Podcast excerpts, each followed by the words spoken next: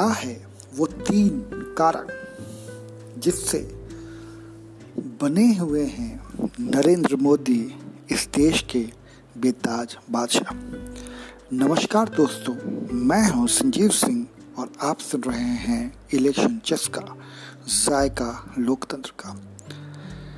भारतीय राजनीति के सुने अनसुने किस्से कहानियों को लेकर एक बार फिर हाजिर हूँ मैं आपके ही पसंदीदा कार्यक्रम जायका लोकतंत्र में। आज हम बात करने वाले हैं नरेंद्र मोदी की कार्यशैली की और क्या है वो तीन बड़े कारण जिससे नरेंद्र मोदी का सितारा बुलंद है, वो छाए हुए हैं भारतीय राजनीति पे और वो आगे बढ़ते जा रहे हैं।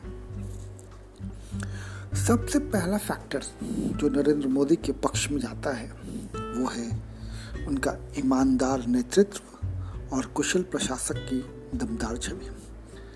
जी हाँ दोस्तों, मोदी के राजनीतिक जीवन की खूबी यही रही कि उन पर भ्रष्टाचार का कोई आरोप नहीं लगा।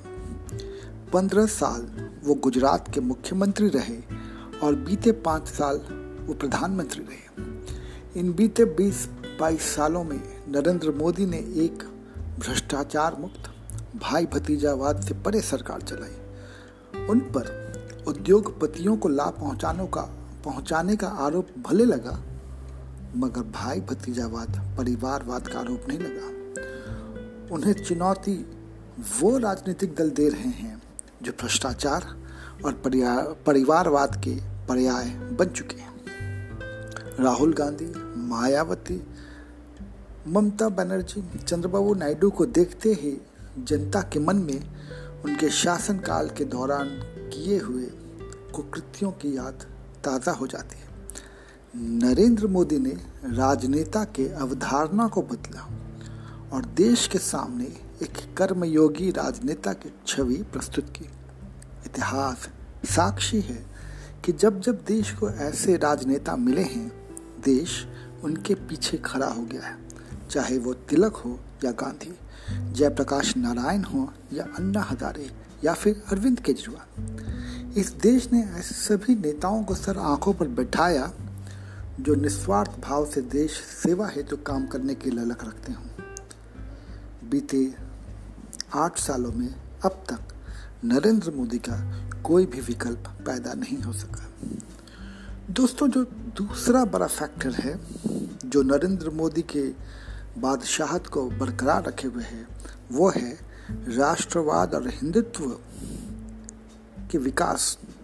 ये तीनों का जो कॉकटेल है, उस पर जाति और मज़हब की पॉलिटिक्स फीके पड़ गए 2014 का चुनाव मोदी ने विकास के नाम पर जीता था। चुनाव जीतने के बाद पिछली मोदी सरकार ने जनता के लिए कई कल्याणकारी योजनाओं की शुरुआत की। जिसमें जनधन योजना, उज्ज्वला योजना और शौचालय योजना प्रमुख है। इन योजनाओं का लाभ करीब करीब 40 से 50 करोड़ जनता को मिला है। इन योजनाओं का क्रियान्वयन कुछ ऐसे तरीके से हुआ कि बिचौलियों और दलालों की भूमिका काफ़ी हद तक कम हो गई।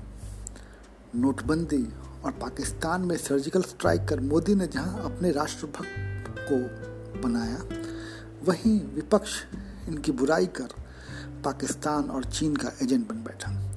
विपक्ष जातीय समीकरण और आरक्षण की आग में मोदी को झुलसाने का प्रयास करता रहा तो गरीब सवर्णों के लिए 10 प्रतिशत आरक्षण देकर मोदी ने उस समीकरण तथा हो रहे जातीय आंदोलन पर पानी फेर दिया। देखते देखते आरक्षण की आग बुझ गई और आग ठंडी हो गई। जहाँ एनडीए शासित राज्यों ने इसे लागू कर दिया, वहीं कांग्रेस और विपक्षी पार्टियों के राज्यों ने इसे लटका दिया।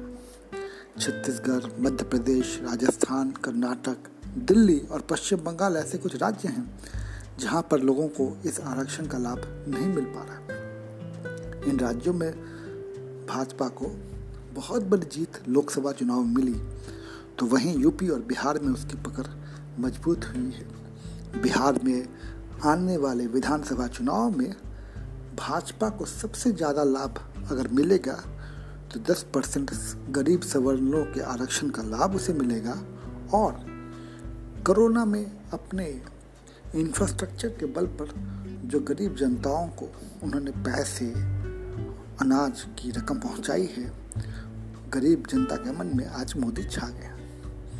तीसरा बड़ा कारण क्या है? और वो कारण है कांग्रेस का इतिहास, जो उसके वर्तमान पर भारी पर उसके भविष्य को खराब कर रहा है। इस देश के राजनीतिक संस्कृति गढ़ने में कांग्रेस की बड़ी भूमिका रही।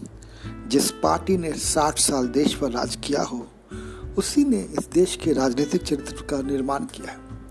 कांग्रेस जब सत्ता के शिखर पर रही तो देश में लोहिया, जेपी, राजनारायण, अटल बिहारी वाजपेयी जैसे कई दिग्गज विपक्ष के नेता थे, जो अपने कद से सरकार को चुनौती देते थे। कांग्रेस सरकार में रहते कभी इन नेताओं को तवज्जो नहीं दी और इंदिरा गांधी के करिश्माई नेतृत्व के सहारे चलती रही। इंदिरा गांधी की हत्या के बाद कांग्रेस में करिश्माई नेतृत्व का अकाल पड़ गया।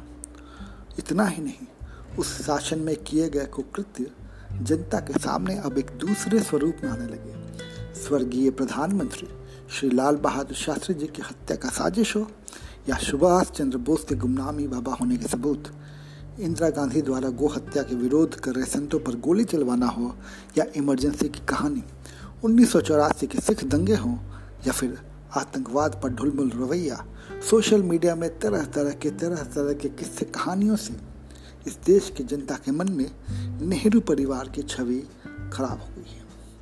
जनता की निगाह में आज नेहरू की छवि राष्ट्र निर्माता न रखकर एक धूर्त नेता की हो गई है, जिसने अपने विरोधियों विशेषकर सुभाष चंद्र बोस, राजेंद्र प्रसाद और पटेल को नीचा दिखाने के लिए साजिश रखा। सत्ता की मलाई पूरी परिवार के साथ चाटी। भ्रष्टाचार के समर्थक के रूप में आज नेहरू जाने जाते हैं। नाम के इस गांधी परिवार का असली गांधी से कोई नाता नहीं है।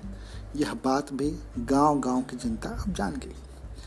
कांग्रेस ने कभी दिग्गज विपक्षी नेताओं से कुछ सीखने का प्रयास ही नहीं किया और अपने कार्यों से रस्सी जल गई, पर बल नहीं गया कि कथा को चरितार्थ किया।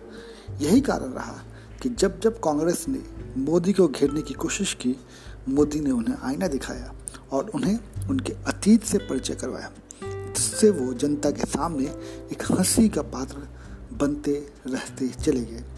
उस पर राहुल गांधी का राफेल पर मोदी को घेरना हर बार नए आंकड़े देना, राहुल की राजनीतिक समझदारी और सूझबूझ पर सवालिया निशान खड़े होते रहे।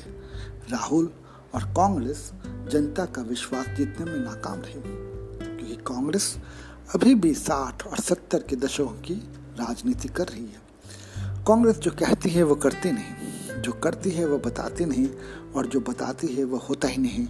श्रीलाल शुक्ल के राग दरबारी में कांग्रेस को लेकर की गई टिप्पणी आज भी सार्थक है। तो दोस्तों, यही है वो तीन वजह जिसके कारण नरेंद्र मोदी की चल रही है बादशाहत।